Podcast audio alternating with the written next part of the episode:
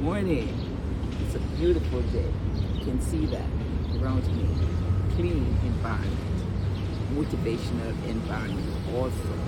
So this morning, I just want to welcome you to the Empowering Nurses show. I'm Dr. Miriam Smith.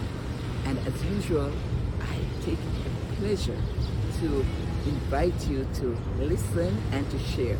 I know many of you have been doing that, and I really do appreciate that. Now, this morning I'll be talking about collaborative decision making.